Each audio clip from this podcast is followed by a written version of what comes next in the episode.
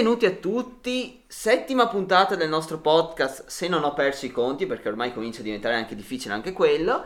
Siamo qui oggi per un episodio sempre del lunedì a parlare di calcio, ma con me non c'è il mio solito collega Davide, che oggi purtroppo è malato, quindi un augurio di pronta guarigione al mio collega e speriamo di ritrovarci qui nei prossimi episodi, ma c'è Leonardo. Ciao, ciao a tutti. E con Leonardo abbiamo deciso che per questo episodio del lunedì si parla un po' meno di Serie A, visto che in questo weekend hanno vinto tutte. Eh sì, Quindi sì, direi che questo weekend la Serie A è stata una cosa abbastanza neutrale, ma visto che si sono conclusi i gironi di Champions League e di Europa League, abbiamo deciso di, e si sono svolti oggi i sorteggi, oggi parliamo di Champions League ed Europa League. E direi di partire dalla squadra che a questi sorteggi non ha partecipato incredibilmente, ovvero l'Inter. Sì, l'Inter è stata esclusa dai sorteggi dopo la disfatta, diciamo, in Champions League nel girone. Un girone che sembrava inizialmente abbordabile, ma alla fine... Sì, diciamo che l'Inter ha perso punti veramente in partite in cui non doveva perdere punti perché è andata a sbagliare entrambe le partite con lo Shakhtar in cui all'andata Lautaro Martinez ricordo di lui a 3 metri dalla porta, porta vuota che sbaglia.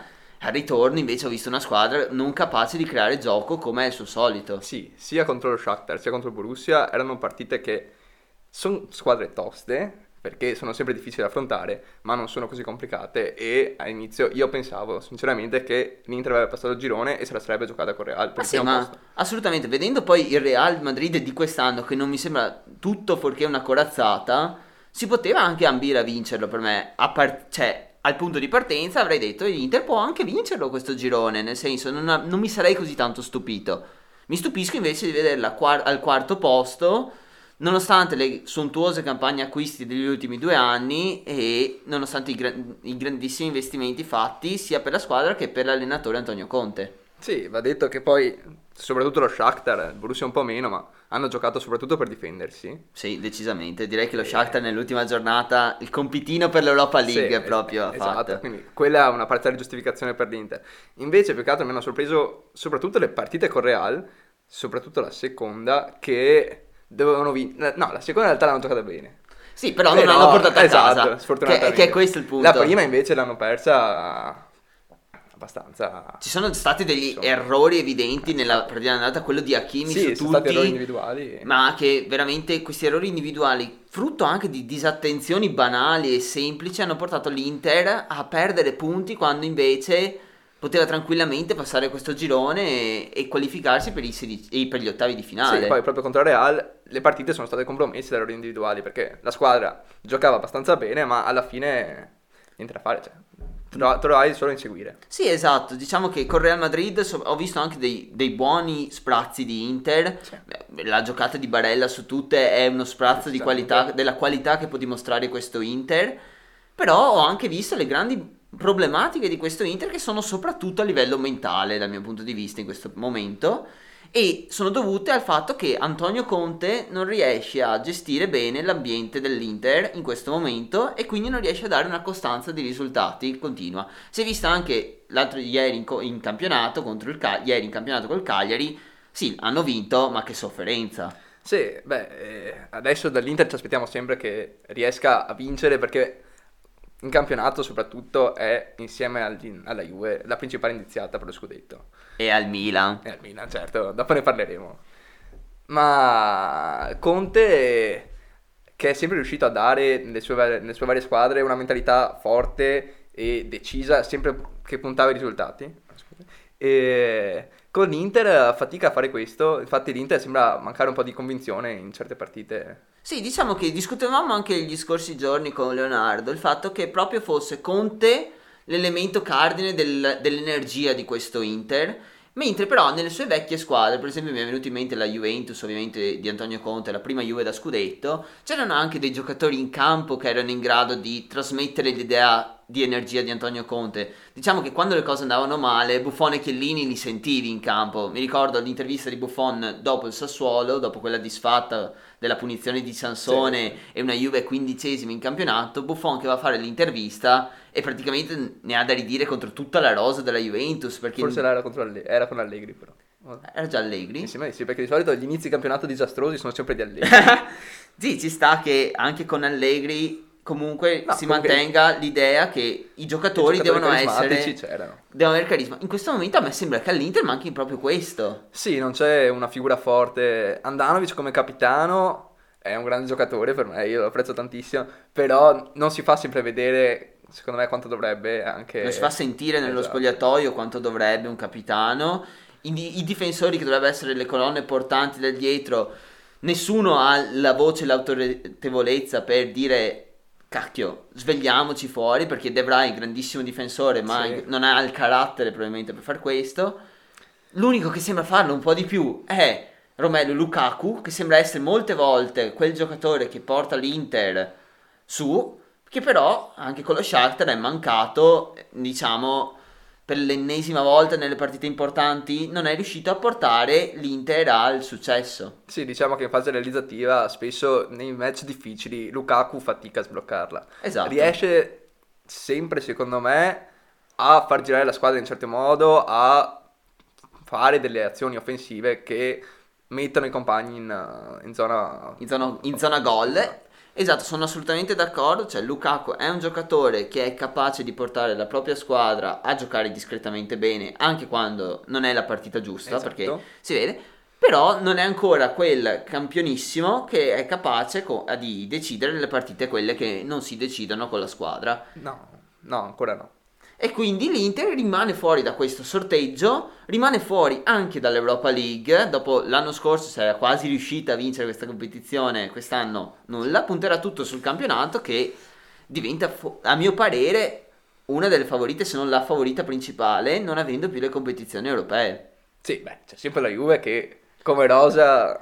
Sì, però la Juve ha la Champions. Cioè, no, alla Champions. Juve Però- in Champions che ha fatto il miracolo, Sì. perché è andata a vincere 3-0 al Camp Nou. Sì, ha fatto il miracolo, ma secondo me quest'anno, sempre riferendomi al campionato, sarà l'anno meno indicato per puntare alla Champions per la Juve e dunque punterà soprattutto al campionato anche quest'anno. Ma sai che ti, ti- ah, stavo facendo un pensiero negli scorsi giorni sulla Juve. Allora, eh, settimana scorsa, appunto, qui al podcast parlavamo di come ipoteticamente poteva giocare la Juve per giocare meglio. E io ho ipotizzato un Una difesa a 4-3-3.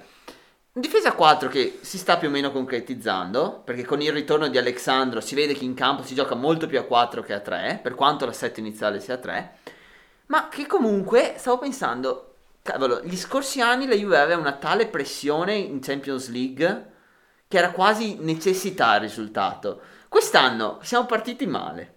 La pressione non c'è perché non ci sono aspettative, almeno dal mio punto di vista, io non ho aspettative nella Juventus Ok, in questo sì.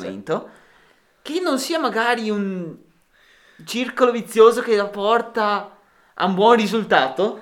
Beh, può starci come ragionamento, però finché te la vai a giocare con le prime, come il Porto, come vedremo tra poco, che ha pescato... eh, Grazie, gli urna ottavi. di neon, grazie. Ma quando troverai le grandi, quando troverai il Bayern o il City, secondo me non avere pressioni non aiuterà più di tanto. Però avrai sempre Cristiano Ronaldo, Sì, quello sì. che comunque è, se- è capace di sbrogliare la matassa, come si suol dire, anche col Barcellona per carità su due rigori, però comunque segnarli non è sempre la banalità, comunque lui li ha messi dentro, con l'aiuto di un grandissimo gol di Weston McKennie, la Juventus trova il 3-0 e passa il turno come prima del girone in maniera dal mio punto di vista insperata. Sì, c'è stato soprattutto un crollo inatteso secondo me del Barcellona che in campionato non sta giocando praticamente, Sì. però in Champions fino adesso aveva fatto la sua parte. Sì, aveva fatto molto 5 bene. su 5, quindi Esatto. assolutamente, come dicevamo settimana scorsa, appunto questo Barcellona ha due facce tra il- la difficoltà del campionato che si sta continuando a manifestare, questo weekend vince grazie a un gol di Messi,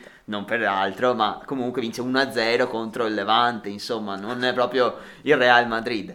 Invece in Champions Barcellona crolla contro la Juve, una, una squadra che veramente mi è sembrata tutto fuorché il Barcellona. Sì, anche perché all'andata, sempre contro la Juve, sembrava aver quasi passeggiato, diciamo, era finito un 2-0, ma che poteva essere molto più pesante il parziale. Sì, diciamo che al- se all'andata togli i tre gol annullati in fuorigioco a Morata, che sono state le uniche occasioni della Juventus, perché aveva fatto una finalizzazione incredibile la Juve in quella partita, peccato tutte di 5 cm Sì, sì, fuori sì. gioco.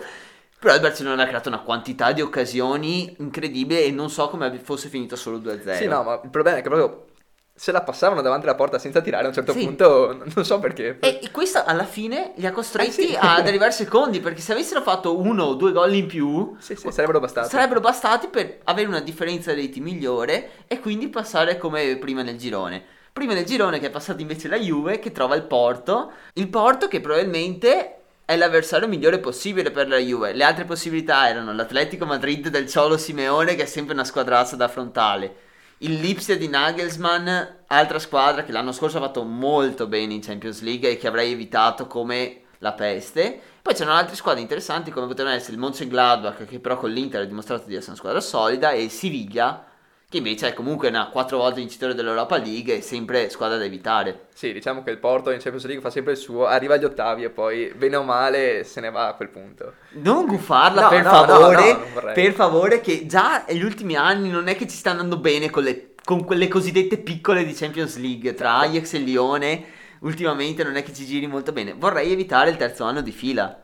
No, più che altro le altre erano veramente belle squadre. anche perché- Infatti, eh, gioco di parole è che il Barcellona non segna contro la Juve e adesso si ritrova ad affrontare il Paris Saint Germain agli ottavi di finale per l'ennesima volta. Credo sia la terza o quarta volta negli ultimi dieci anni che si trovano. E credo che il Barcellona si stia veramente mangiando le mani. Sì, e che secondo me se, se il Barcellona giocherà come ha giocato le prime di girone di Champions League, se la giocherà anche col PSG. Se no, Se invece avesse giocato, cioè giocherà come ha giocato con la Juve nell'ultima, secondo me avrebbe fatto fatica anche col Porto o con un'altra può essere, sì. Veramente, diciamo che contro la Juve si si è un po' ridimensionate le figure di alcuni giocatori che contro la Juve all'andata sembravano essere nuovi fenomeni come Pedri, è il Eh, primo sì. che mi viene in mente perché dopo l'andata è stato dipinto come un giocatore già pronto per essere un fenomeno in Champions League. Probabilmente lo diventerà perché la qualità non Sì, è in sì. discussione, però calma. Cioè è un 2002, bisogna dargli tempo e non bisogna accelerarlo. Sì, al ritorno non si è visto, oggettivamente ha giocato contro giocatori che per una volta hanno preso le misure. Quadrato all- all'andata è stato saltato tutte le volte praticamente, al ritorno invece Ha saltato lui tutte Esatto. le volte il giocatore. Ma Quadrado è un giocatore clamoroso, ne abbiamo già parlato la scorsa Sì. settimana. Anche questo weekend ha portato la Juve a recuperare la partita a Genoa. È il giocatore più in forma della Juve. A proposito di carisma, diciamo, prima della- dell'Inter, adesso Quadrado è quello che più ci sta tirando fuori le palle alla Juve e la sta tirando fuori dalla situazione difficile. Assolutamente, c'è Delict dietro che sta facendo il lavoro per due, Sì. perché molte volte copre anche le disattenzioni del suo compagno che è Bonucci o Demiral di E il turno. ritorno serviva, serviva tanto. Il ritorno E il ritorno di Delict era necessario a questa Juventus. Quadrado è il giocatore più in forma del momento della Juve. A centrocampo manca ancora un po' di, di- di forza, secondo me, e di capacità di integrare gli schemi di Pirlo nel gioco. Secondo me alcuni giocatori non li hanno ancora ben chiari. Don Rodrigo Sì, Bentancur è il primo. e regia fanno fatica. Esatto. Per fortuna che invece c'è McKenny che con grinta e inserimenti sta facendo il suo molto, anzi, molto più di quello che ci si aspettava, penso. Assolutamente sì, Weston McKennie, il il sindaco texano della Juve, come è stato soprannominato, sta dimostrando di essere il sostituto di Matuidi migliorato. Sì, era stato preso penso per fare più interdizione, Sì, fare fa- quasi un meteraccio. Sì, doveva Però- essere quello il recupera palloni. Esatto. E, E lo sta facendo, ma in più sta anche portando una certa fase offensiva, almeno nelle ultime due partite. Beh, contro il Torino Esatto. è riuscito a pareggiare il derby di Torino. Contro il Barcellona l'ha portata sul 2-0 con un gol clamoroso. Sicuramente sta dimostrando di essere non solo quel giocatore capace di dare sostanza alla Juve. Infatti, statistica, quando era arrivato mi ero un po' informato su di lui perché era un giocatore che non è che seguissi molto. E in Germania allo Schalke mi ero informato e avevo letto che nella scorsa stagione Weston McKennie era stato il secondo in Europa tra gli under 23 per palloni recu- per media palloni recuperati a partita. Quindi sicuramente era un giocatore capace di fare quel Sì, ruolo. la differenza è che lui corre per 5-6 persone. Esatto. È come, come Kanté adesso, con tutte le dovute... Ovviamente non è Eh. Kanté e, no- e non si sa se raggiungerà quel livello. No, però corre, corre per 10 in campo. Sì, sì, alla Lo Juve, vedi ovunque. Alla Juve serviva assolutamente un giocatore così perché Matuidi lo scorso anno giocava sempre o molto spesso perché copriva i buchi lasciati dagli attaccanti che magari non tornavano o comunque dagli altri centrocampisti e questo sta facendo Weston McKennie adesso. Esatto, molti l'anno scorso criticavano Sarri perché continuava a tenere Matuidi, ma era fondamentale. Era necessario perché Matuidi giocava nella fascia dove giocava Cristiano Ronaldo e Cristiano Ronaldo lo sappiamo che la cosa che non fa è tornare in difesa, seppur col Barcellona c'è Sì, eh, il recupero su Messi Messi. e ovviamente tutta, ha fatto una gran partita anche in fase di recupero Ronaldo col Barcellona, ma nel senso, in generalmente non è uno che è disposto a tornare indietro. No. Per quanto riguarda invece una squadra che invece ha sofferto molto il passaggio del turno nelle italiane è la Lazio. Sì, Lazio che è stata penalizzata anche dal coronavirus che ha tenuto fuori i big, diciamo, in due partite importanti all'andata. In Champions League li ha tenuti sì, fuori. beh, questo è un altro discorso. In campionato giocavano. È un discorso molto interessante, ma Cioè, eh, ma mi fa sorridere pensare a come eh, la Lazio sia riuscita a giocare, a perderli tutti in Champions, i giocatori, perché in, Champions non potevano giocare. I campionati improvvisamente guarivano. eh, Lord Tito. Lord Tito ah, è clamoroso quando si impegna.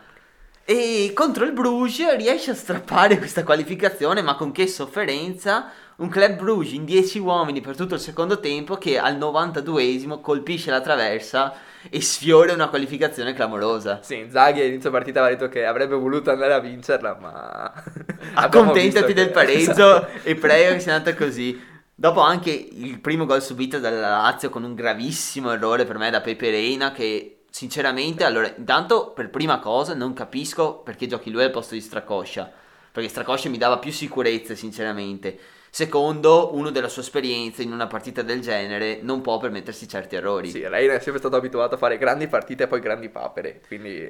Sì, però diciamo che contro, la- contro il Bruges io Sì, mi sì. aspettavo che la Lazio fosse un po' più solida, però solida si è dimostrata, passa il turno come seconda in un girone che poteva, aveva poteva anche vincere, però vedendo lo stato di forma del Borussia Dortmund Sì. era un girone vincibile. Beh, diciamo che era forse il girone più facile della Sì. Champions League. Sì, direi di sì. Direi che complessivamente era il girone quello col livello medio più basso.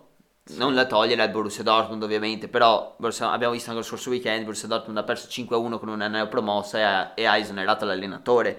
Quindi non è una squadra in salute. Però c'è da dire che nei big match Lazio-Borussia la Lazio si è comportata molto, Molto bene. Sì, diciamo che al ritorno col Borussia ha strappato un pari grazie all'aiuto del VAR, Eh, ecco, certo. diciamo così. Però comunque dai, è riuscita a Ha fatto una buona qualificarsi. partita. Sì, assolutamente una buona squadra. Immobile sta comunque dando la sua- il suo grande aiuto alla Lazio in questa Champions League, seppure siano le, una delle sue prime presenze in Europa. Sì, più che in campionato che invece... Il campionato invece segna, sta soffrendo ma- un po' di più in eh, campionato quest'anno la Lazio, infatti ha perso anche questo, rigori. eh. questo weekend contro l'Hellas Verona ha perso.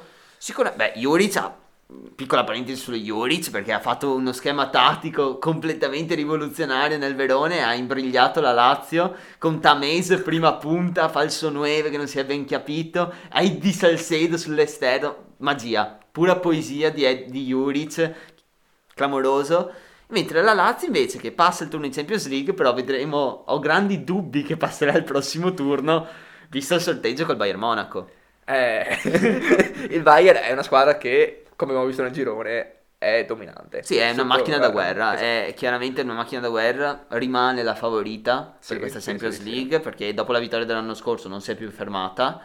È una squadra che ha dimostrato anche nell'ultima Champions League, per me quello è stato clamoroso, è andato in campo con le riserve, con molti giovanissimi della primavera ed è andato a pareggiare con l'Atletico Madrid che doveva giocarsi la qualificazione e ed è primo in Liga, quindi non è proprio l'ultima squadra in questo momento, eppure il Bayern Monaco in questo momento ha una costanza di rendimento e una capacità di creare gioco e finalizzarlo. Sì, sì, ma anche i giocatori sono macchine. È, sono- è costruita per vincere la squadra. squadra. Leggevo, leggevo un tweet molto divertente l'altro giorno, visto che questa settimana è stata è uscita la voce di, di Pogba che andrà via dal Eh, Manchester United molto probabilmente. Leggevo un tweet di un tedesco che diceva appunto questo sarà il centrocampo del Bayern Monaco qualora arrivasse Pogba e Pogba sarebbe in panchina. Eh, Perché rimarrebbero in campo Goretzka, Kimmich e Müller perché come vuoi cambiare questa sì, squadra? e ricordiamo che ha perso Thiago rispetto all'anno scorso, Esatto. che è un giocatore mica da poco. ha regalato Sì, Thiago tra al. Liverpool perché la- gli ha veramente gli ha fatto un pacco regalo col fiocchetto per 30 milioni Thiago lo prende anche il Hellas Verona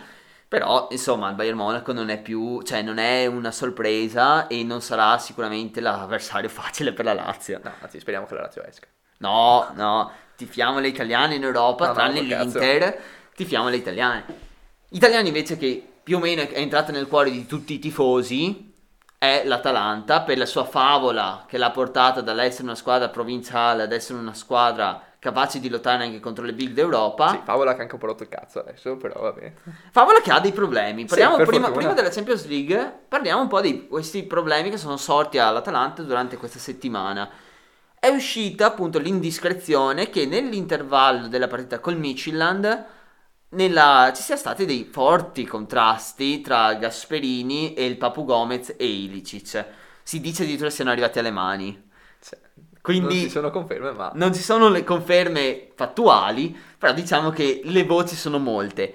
Si diceva che dopo la partita con l'Ajax Gasperini avrebbe rassegnato le proprie dimissioni, cosa che non è avvenuta invece, e è notizia della mattinata il post del Papu Gomez nel quale dice che quando, se e quando andrà via dalla Lazio, lasciando intendere che non sia una cosa molto campata in aria questo suo eventuale trasferimento, ma che sia possibile forse anche qua a gennaio, lui dirà tutta la verità su quello che è successo. Il che mette un po' d'ansia all'ambiente. Beh, decisamente, anche perché il Papu, lo sappiamo, è la figura più importante dell'Atalanta e quello che soprattutto in questo campionato, quando hanno iniziato a far fatica in certe gare, con certi pareggi, è quello che ha messo più impegno e ha portato, trascinato più avanti la squadra. Inoltre lui e Ilicic che sembra averlo difeso è l'altra figura più talentuosa sicuramente della squadra. Beh, si è visto chiaramente che anche quando l'anno scorso Ilicic è caduto in quella sorta di depressione nel, nel fine del campionato scorso, l'Atalanta un minimo di calo di rendimenti l'ha avuto e probabilmente con Ilicic in campo col PSG si passava. La voglio dire così. Può essere, beh, in tanti parlavano di Ilicic quando ha fatto la, il, il poker contro Valencia, parlavano di uno che in quel momento era uno dei migliori giocatori al mondo. Sì, eh, aveva, esagerando, ma aveva uno stato di forma stellare mai visto in tutta la sua carriera e perderlo così per, il, per l'Atalanta è stata sicuramente una grande perdita. È due giornate di campionato che entrambi non giocano che Gasperini li lascia a casa, sia Gomez che Elicic, è più di un indizio, diciamo. Sì, infatti molta fatica con la Fiorentina di Prandelli che non sta facendo bene, ma... Per usare un eufemismo, Prandelli diciamo che non è proprio non ha ancora integrato la sì, Fiorentina eh. alle sue idee di gioco. Sì, diciamo eh. che sostituire Iachini, che è un traghettatore, con uno Prandelli che penso è un traghettatore. sarà un traghettatore, eh, penso sia una cagata, però vabbè. Grazie Fiorentina per regalarci, grazie Commisso per regalarci queste penne. Poi mi, mi, diverte anche molto che Commisso quando gli vai a chiedere i giocatori, dopo che arriva quart'ultimo in campionato salvandosi a penultima giornata, ti spari sì, 50 milioni. Gli unici pirla che gli diamo siamo noi della Juventus, perché ovviamente siamo la Caritas però va bene, mi diverte molto questa cosa. E l'Atalanta, ritorniamo al nostro discorso sì. principale, che passa però il turno in Champions League abbastanza in maniera convincente, andando a vincere all'Amsterdam Arena contro l'Ajax. Sì, non me l'aspettavo contro l'Ajax perché era appena uscita in discrezioni, stava facendo fatica anche in campionato, e invece tira fuori una partita che Bastava un punto, riesce a vincerla? Sì. Sì, soffrendo, con una, vincendo con una, rica- una ripartenza, ma... Vabbè, eh, soffrire, era, soffrire, era, nella logica sì, della sì. partita perché l'Ajax aveva bisogno di vincere, assolutamente. Sì. Poi si è ritrovato in 10 l'Ajax e quindi l'Atalanta però è stata brava a non crollare di testa e a sfruttare il momento per piazzare in una delle poche occasioni avute il contropiede vincente con Muriel e trovare questi tre punti fondamentali per la qualificazione. Agli ottavi ha pescato un avversario difficile, però non ce n'erano tanti di più facili in prima fascia che poteva pescare no, l'Atalanta. Quindi forse ha pescato Real Madrid, per chi non lo sapesse, e lascia aperta una spiraglio per un passaggio del turno, a mio punto di vista. Sì, difficile per come sta giocando ultimamente il Real in Champions e anche in campionato, penso. Sì, sta... si sta recuperando. Ha vinto il derby contro l'Atletico esatto. Madrid in questo weekend, quindi sicuramente è una squadra che sta recuperando la forma migliore. Sì, sta ritrovando alcune certezze il Real che sembrava aver smarrito un po' inizio stagione e come è sembrato spesso in vari cicli del Real che poi però è riuscito sempre a vincere. Quindi secondo me sarà una partita molto molto difficile per l'Atalanta, soprattutto se non si ricucineranno le tensioni interne. Allora ti chiedo, secondo te quali sono le prospettive delle nostre tre italiane in Champions League? Mi, tra Juve, Lazio e Atalanta, secondo te dove possono arrivare? Io temo che la Juve passerà il turno. Ho molta paura di questo. Ma secondo te si fermerà ai quarti? Eh, dipende da chi troverà, ma penso di sì. Okay. Insomma, secondo me quest'anno non è l'anno della Champions. Cioè, adesso la sto gufando per me, cioè, io so che che andrà che la so, Juve so che passerà la Champions League, e, e, lo odio per questo ma vabbè e no penso che, penso che si fermerà ai quarti Invece la Lazio, io personalmente credo che lo scoglio sì, Bayern Monaco sia insormontabile. Dopo, che possa fare anche delle buone prestazioni, può anche essere. Ma da qui a eliminare il Bayern Monaco, per me non è facile, non so cosa ne pensi te. No, penso che sia, come abbiamo detto, Bayern è una delle favorite per Quindi, la Champions, quindi... direi che la Lazio è fuori e l'Atalanta, dal mio punto di vista, può giocarsela perché se ritrova la compattezza che l'ha caratterizzata negli scorsi anni, può essere una squadra che si gioca alla pari con la Real o quasi. Secondo me dipenderà più dal Real che dall'Atalanta. Eh, ci sta anche questa visione che, di questo Real Madrid che comunque non è di certo l'ultima arrivata in Champions League. No, quindi... I giocatori che hanno sono... Sì, sono direi che è, è assolutamente difficile anche solo pensare di poter passare il turno, però sai, l'Atalanta, Ah, il, ta- certo. il talento no- non manca a una squadra come Anche l'Atalanta. col PSG l'anno scorso mi aspettavo... Sì, guarda, se Ciupo Moting non la metteva Sì, esatto, al eh. novantesimo, l'Atalanta eh, passava un altro turno e stavamo parlando for- forse anche di un Atalanta in finale, visto che il PSG in finale Eh, sì. ci è arrivato. Quindi sai, staremo parlando di tutt'altra cosa. Non ci sarebbero state grosse polemiche, magari neanche all'interno dello spogliatoio dopo una finale di Champions League. Eh, chissà. Chissà. Parlando invece di eh, Europa League, possiamo dire che tutte e tre le nostre italiane sono passate come prime nel proprio girone e credo sia una grande soddisfazione. Sì, la Roma non aveva un girone difficilissimo, però invece Milan e Napoli sono riusciti a superare le insidie del Lille, per il Milan che all'andata aveva rifilato un netto 3-0 e mi aspettavo, aspettavo qualcosa di più, insomma Lille almeno che non buttasse via il primo posto contro un No, ma Celtic. veramente. al- Già escluso? sono- sì, sì, il Celtic è arrivato ultimo facendo 4 punti nel girone, di cui 3 li ha fatti contro il Lille all'ultima giornata. E veramente sta- per me è stato clamoroso perché, nel senso, non ti aspetti che una squadra butti via un'occasione così grande come il passare il primo turno contro una squadra già eliminata da tutto e che non lottava per niente. Anche perché passare per secondi, ricordiamo, quest'anno in Europa League rischi di trovare belle squadre. Cioè, passare in secondo vuol dire rischiare di trovare il Lo Manchester United, United, esatto. che è uscito in quel girone pazzo contro il PSG e l'Ipsia. Cioè, non è non proprio l'ultima delle, co- delle avversarie. Invece, il Milan passa come primo vincendo con una grandissima giocata di Jans Peter Auge, l'ultima partita del proprio girone. Sì. E gli permette di avere un avversario un po' più abbordabile ai sedicesimi di finale, dove affronterà la Stella Rossa di Belgrado. Sì, poi ricordiamo che quest'anno le partite in teoria si dovrebbero giocare senza tifosi Sì, e a meno che i tifosi della Stella Rossa di Eh. Belgrado non decidano di sfondare le porte dello stadio e non mi stupirei. una cosa probabile direi, però giocare a Belgrado senza tifosi è già un buon passo avanti. Un bel vantaggio rispetto all'affrontare un Belgrado, una Stella Rossa di Belgrado in altri anni, mi ricordo in Champions League.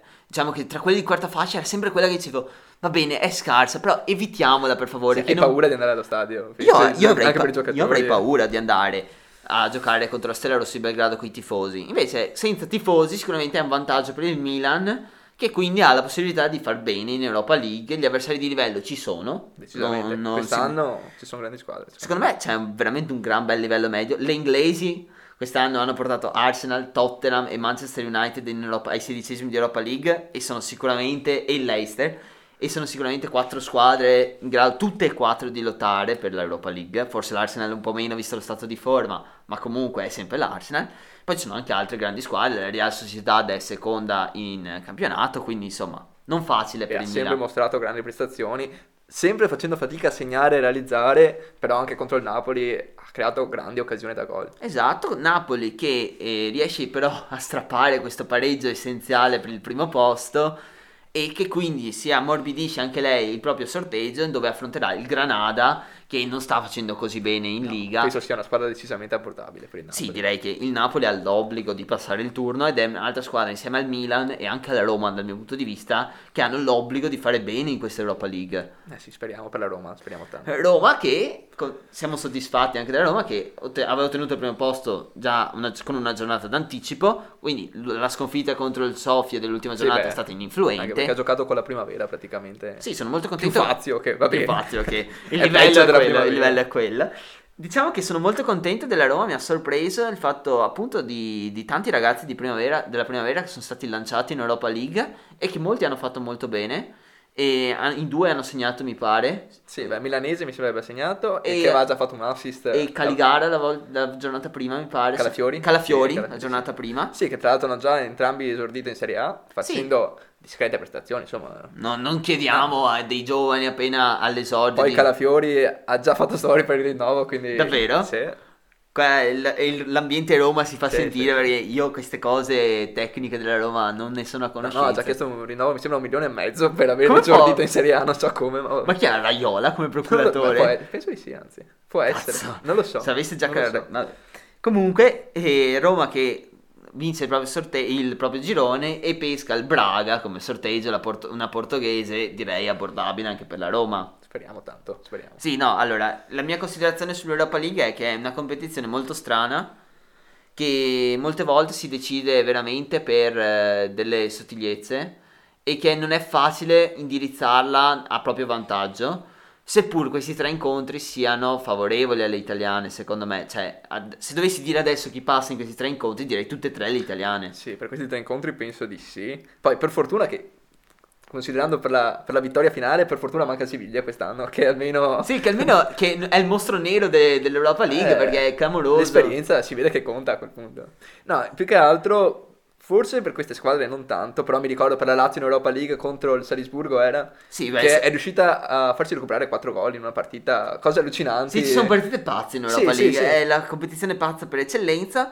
Però ci sono anche incontri molto interessanti ai sedicesimi di finale. Per esempio, lo scontro per me tra Real Sociedad e Manchester United è uno scontro veramente tra due potenziali semifinaliste Sì, Real Sociedad paga non aver realizzato tutte le occasioni che, che ci ha fatto contro il Napoli. contro il Napoli in tutte le varie partite Sì, del sì, girone. assolutamente. E adesso sarà una partita molto tosta, però se avesse qualche botta di culo Potrebbe anche farcela potrebbe contro anche. United. Altra partita che guarderei con molto interesse è, a proposito di chi parlavamo prima che ha, perso una grande occasione, è Lille che ha trovato l'Ajax.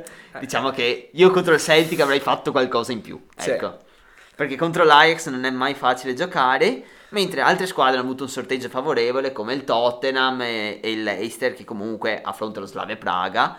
Salisburgo Villarreal è una bella partita da spettacolo. Vediamo, Szoboszlai ormai è detto che va all'Ipsia, quindi Eh, perdono è la meta ideale Eh, penso. beh, poi sono affiliati, Eh, sono esatto. entrambi Red Bull, Sì, era abbastanza logico.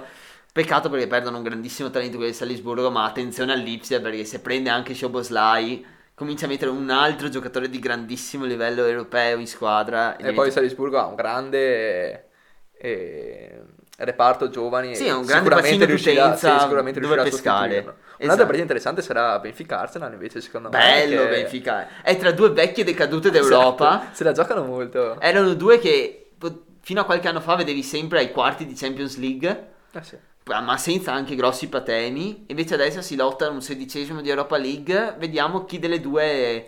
Certo, l'Arsenal forse ha un po' più di talento, ecco, dalla sua. Diciamo che Aubameyang è comunque un giocatore che è capace di portare la squadra su. L'altro leggevo che Thierry Henry ieri aveva invitato a casa sua Patrice Evra a vedere la partita dell'Arsenal. Quando ha visto che Xhaka era il capitano dell'Arsenal ha spento la televisione. No, io, io sono arrabbiato col- con l'Arsenal, essendo un fanboy di Osil, sono molto arrabbiato perché l'ha messo fuori rosa, non capisco... Perché diciamo che Osil è questa, è questa figura che allora ha il piede bellissimo, ha uno dei piedi più belli del calcio mondiale. Anche per intelligenza calcistica e tutto, Però Osil inte- è- intelligenza come persona No, invece... no, beh, ce l'ha, dai. No, no, non ci arriva Banzan. Cioè, Leonardo Osil non è in grado di essere uomo squadra. Ah, beh, quello sì, E quindi non ma- aiuta la squadra. Non è intelligente perché non aiuta la squadra a giocare al meglio. E quindi l'Arsenal, ovvio che sbaglia a mettere fuori rosa, perché non si mette mai fuori rosa uno come Osil. Però non lo fai giocare perché ti impedisce Però di c'è giocare anche da bene. dire che non ha mai creato grandi casini, cioè insomma, non ha avuto il carisma per portarlo fuori dalle situazioni difficili, come abbiamo detto prima per Lukaku e vari dei giocatori dell'Inter, però non ha mai creato casini nella squadra, soprattutto adesso che è fuori rosa. Vabbè che Twitter è una... È un covo di... di- No, però per esempio lui su Twitter non vorrà dire niente, ma è sempre lì su tutti i social a supportare la squadra, mostrando almeno per i compagni, Sì. per la società assolutamente no. Sì, per, per dirti anche che dire è sempre là che supporta la Juventus. Ieri nell'intervista alla Bild ha detto che no- non vede l'ora di andarsene via. Quindi diciamo che va bene. Invece Osil farà il contrario, Osil vorrebbe restare. Ma sì, lì in realtà secondo me all'Arsenal ci sta bene. Alla Ah, fine sì, lui è- ormai è là da- una vita. esatto. ormai. Da quando è andato via dal Real Madrid è sempre stato là ormai. È una sorta anche di bandiera, possiamo dire, dell'Arsenal Sì, sì. ormai. Come lo era Aaron Ramsey prima che andasse via, adesso lo è diventato un po' Osil. Solo che in questo momento Osil dell'Arsenal non fa parte. Diciamo che l'Arsenal prima aveva Osil, Ramsey, Sanchez, che erano i tre giocatori principali. E adesso due sono andati via, sì. uno è, è come se lo fosse, quindi diciamo che soffre molto. Ti faccio una domanda così secca, un nome secco. Un nome per la vincitrice di Champions League e un nome per la vincitrice di Europa League. Champions League, dico Bayern Monaco anche, Anche quest'anno. anche quest'anno, sì. Anche quest'anno, quindi pronostici una seconda vittoria filata del Bayern Monaco.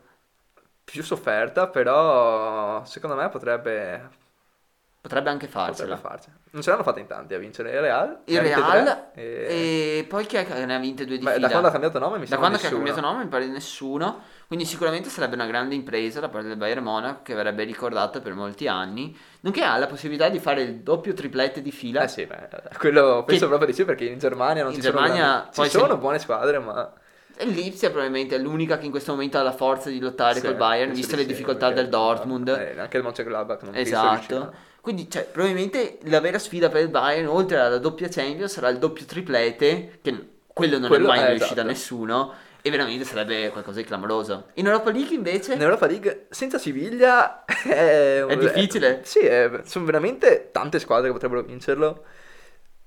So che il Milan è la principale indiziata per lo scudetto, però... Di questo podcast, Sì, ovviamente. sì, questo no, podcast chiaramente. ormai ha una predile- pre- predilezione per il Milan vincitore, però dai. Però anche in Europa League se, se, decise- se decidessero di puntarci potrebbero andare avanti. Invece ti dico che per l'Europa League, secondo me vedo molto bene il Tottenham. Perché José Mourinho sta facendo un lavorone quest'anno con il Tottenham e è primo in, in, eh, Premier League e veramente credo sia una squadra che ha trovato una- di nuovo una compattezza dopo aver avuto un anno buio tra Pocettino e la prima parte di Mourinho. Quest'anno sembra aver ritrovato un po' se stessa. Son e Harry Kane insieme no- non sono fermabili, cioè veramente è una coppia micidiale. Quindi io se devo dire un favorito per la mia Europa League dico il Tottenham. Mentre per la Champions, giusto per non ripetere il Bayern Monaco, che se no sarebbe troppo banale, io dico che è l'anno del Manchester City. Eh, sarebbe ora, ma non... Perché, allora, un anno in cui stanno facendo clamorose difficoltà in campionato. Perché veramente non sembrano essere loro stessi. In Champions League hanno passato però il girone in maniera veramente tranquilla, senza nessun dubbio. E secondo me potrebbero con un... allora, il primo turno affrontano il Mönchengladbach agli ottavi, quindi secondo me è lottata, ma possono passare abbastanza agevolmente, soprattutto perché ora di febbraio-marzo fanno ora proprio a ricostruire il sistema di gioco di Guardiola come era l'anno scorso. Quindi, secondo me, il Manchester City si dice sempre ogni anno: Manchester City vince, Manchester City vince. Io lo pesco quest'anno come mia possibile vincitrice e ci credo davvero. Insomma, credo che possa essere una di quelle squadre capaci di sorprendere anche da un certo punto di vista. Beh sì, eh. diciamo che ogni anno in realtà ha passato il girone abbastanza agevolmente, però alla fine ha sempre trovato delle difficoltà. Pensiamo l'anno scorso al Lione che aveva battuto la Juve, sì, ma aveva Garzia in panchina, per dire. Quindi...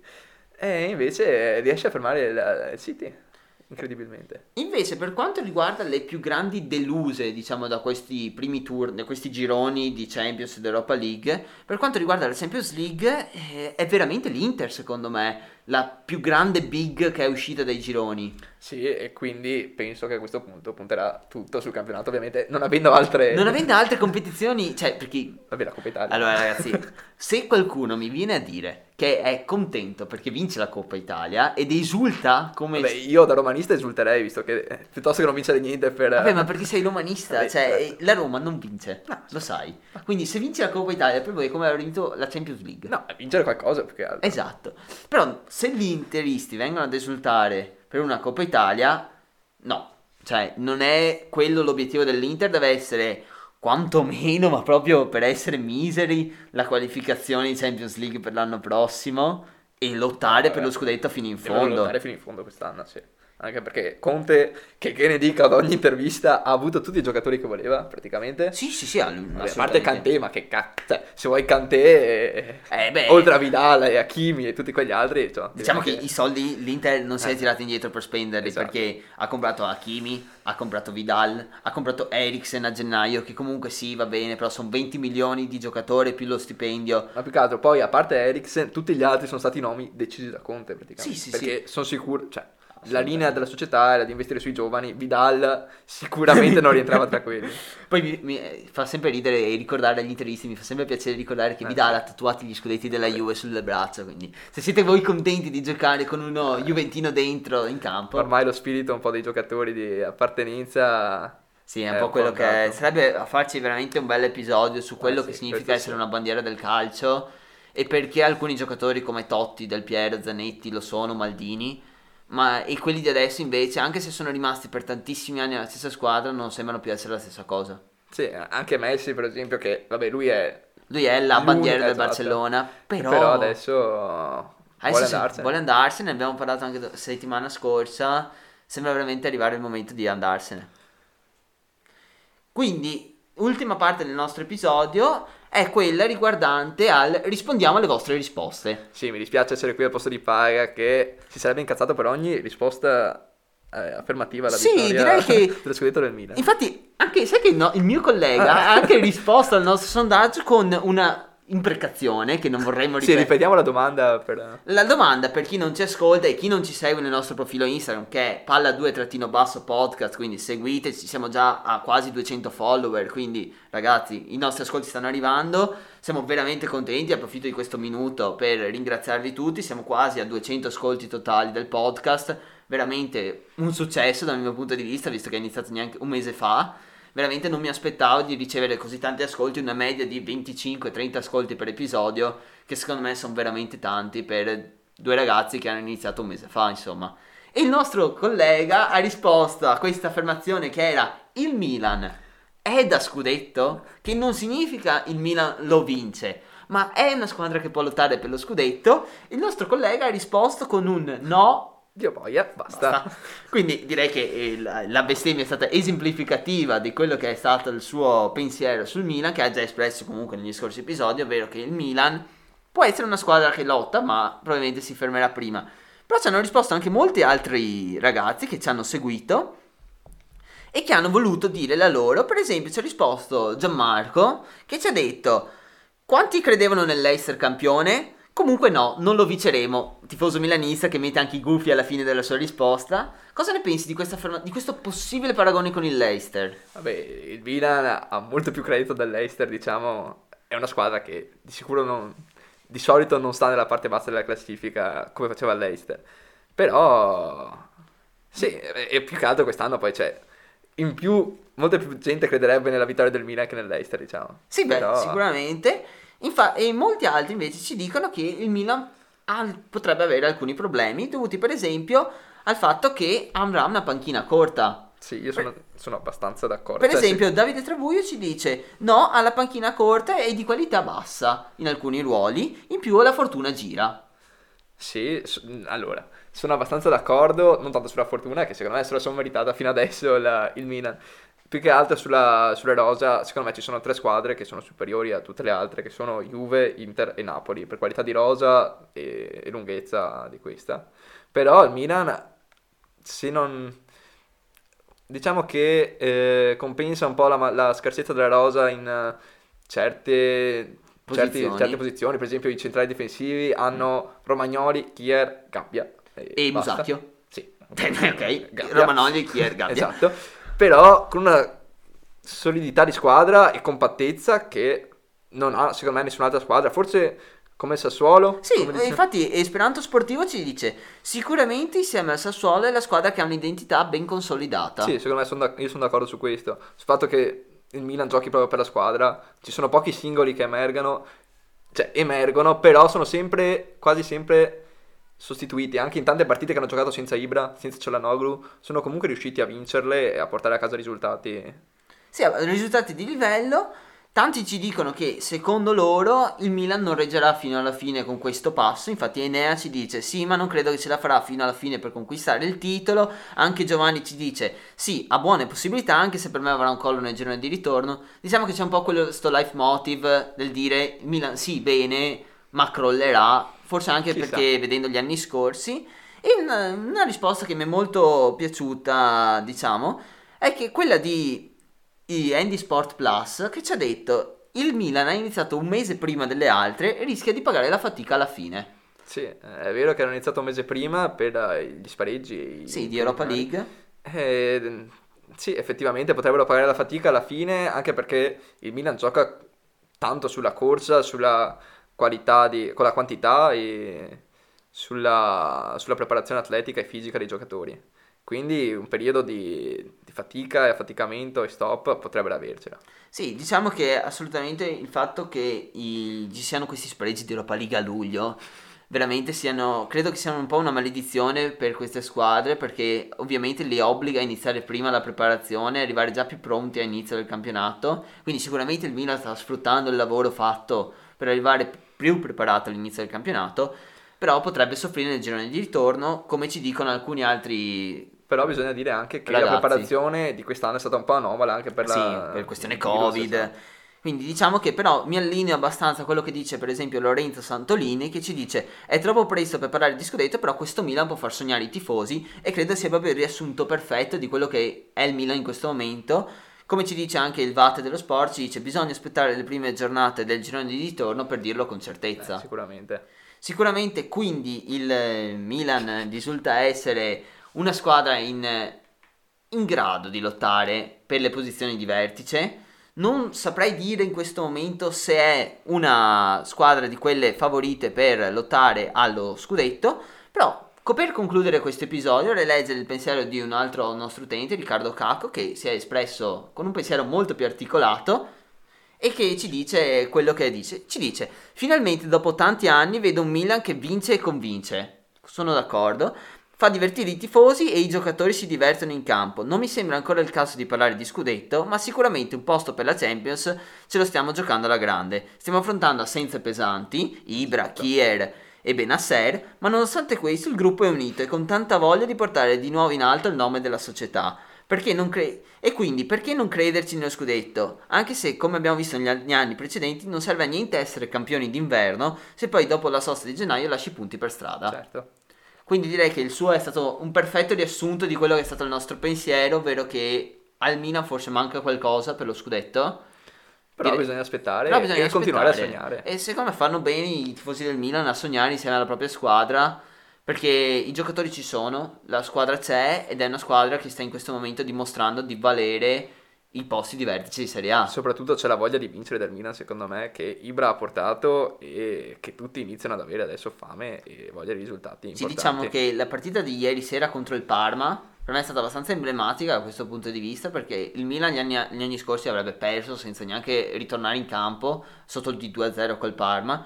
Invece ieri sera il Milan è riuscito a controbattere questa propria voglia, questa propria abitudine ormai degli ultimi anni di mollare quando le cose si mettono male, andare a contare un punto che non è tanto per carità, ma è No. sempre un punto. E anche per il morale, aver rec- recuperato una squadra stando sotto di due gol è qualcosa che, che fa. E vorrei concludere questo episodio chiedendoti un po' una tua opinione su quello che ieri sera nel Milan è stato il eh, cosiddetto match winner, anche se non hanno vinto, ovvero eh, Teo Hernandez. Che ha fatto doppietta, quindi sicuramente va a spendere due parole. Secondo te è il miglior terzino sinistro al mondo? Al mondo, al mondo non lo so, beh, è ancora giovane, insomma. Quindi manca ancora per essere sicuramente il migliore. Però ha grinta, ha qualità, Tanta tanta qualità. quantità anche per corsa. Però ce ne sono, ce ne sono tanti. Sì, diciamo che però ultimamente la questione di te- i terzini è un po' un ruolo che manca un po' ai terzini forti di una volta. Diciamo che te- io personalmente, allora, Teo Hernandez secondo me ha alcuni ancora problemi in fase difensiva. Sì, esatto, anche Chiaramente, infatti il secondo gol del Parma viene dalla sua fascia. Però eh, come fai a dare delle colpe a un giocatore quando dopo ti fa due gol in una partita così? Quindi secondo me comunque molto più forti di lui non ce ne sono molti. C'è sicuramente Davis al Bayern Monaco che è ancora più giovane di Teo Hernandez ma è sicuramente un giocatore di livello. E poi chi c'è? Eh, Adesso Marcello si sta ritirando, è sempre Ma- il nome che veniva fuori. Marcel è queste sempre quello il nome, ma Marcel è sempre là, e basta, adesso non è neanche più il titolare del Real Madrid. C'è Jordi Alba, ma è pan con focaccia di Marcelo, è ancora titolare, ma l'abbiamo visto contro com'è. No, adesso sta avvenendo un ricambio generazionale. Esatto. Però la cosa che noto io è che si gioca molto di più con terzini molto più offensivi di una volta. Per esempio, anche Davis è uno che punta tanto l'uomo, sale tanto, però difensivamente iniziano a farci Cioè iniziano ad esserci più problemi esatto. sui terzini. Vediamo ah, quadrato terzino. Esatto, per stavo per dirti proprio il suo nome, cioè se l'esemplificazione di questo terzino offensivo al massimo è Quadrado, che è un'ala che è diventato terzino. O Cancelo, per esempio, che era stato esaltato anni scorsi perché grande... grande- grandissimo in fase offensiva, ma con alcuni problemi in fase difensiva, come un po' è il Hernandez di adesso. Hernandez è una versione migliorata Sì, del Cancelo. Più che altro Cancelo, secondo me, avrebbe avuto anche l'opportunità di continuare a migliorare, solo che è andato al City in questo trasferimento che ha portato Danilo alla Juve e diciamo che al City si è proprio fermato, non, non viene ben visto da Guardiola e poi c'ha Walker davanti su quella fascia, quindi diciamo che Cancelo poteva diventare il Teo Hernandez sulla destra, però si è bloccato, diciamo, nel suo sviluppo. Sì, secondo me i terzini di adesso sono giocatori che dieci anni fa avrebbero giocato esterni a centrocampo praticamente. Sì. Nei vari 4-4-2 che ricordo io a Venezia, que- quelli difensivi erano esterni questi. Sì, sì, erano chiaramente... come un po' come fa Hakimi al- all'Inter. Esatto. Se l'Inter giocasse a 4, Hakimi farebbe il quarto di destra, ovviamente. Sì, o anche Gosens. Eh, anche Gosens, sarebbero tutti quelli che se si giocasse a 4 finirebbero a fare i terzini. Giocano in squadre che giocano a 3 dietro, quindi vengono spostati più avanti. Però sicuramente sarebbero, fanno anche loro parte di questa categoria di terzini barra esterni, che però adesso sono terzini, perché nel Sì, calcio sì. moderno non sono più eh, degli esterni, sono proprio dei giocatori difensivi a tutto campo. Ah sì. Dopo queste ultime considerazioni, direi che per oggi possiamo concludere qua. È stato un bellissimo episodio. Ringrazio Leonardo per aver sostituito. Grazie a te. Paga, ti giuro che mi sono impegnato a non picchiarmi. No, no, io sono dalla parte di Leonardo. Oggi si è impegnato. Tornerà perché tornerà a parlarci più specificatamente di Roma. Sì. Quindi tornerà al podcast sicuramente. Lo ringrazio e ringrazio anche voi che ci ascoltate. Seguiteci Spotify, Apple Podcast, Instagram, ovunque. E ci sentiamo giovedì in cui non annuncio niente perché incrocio le dita. Però io vi direi di ascoltarlo l'episodio di giovedì. Dopo vedete voi. Ciao a tutti. Ciao.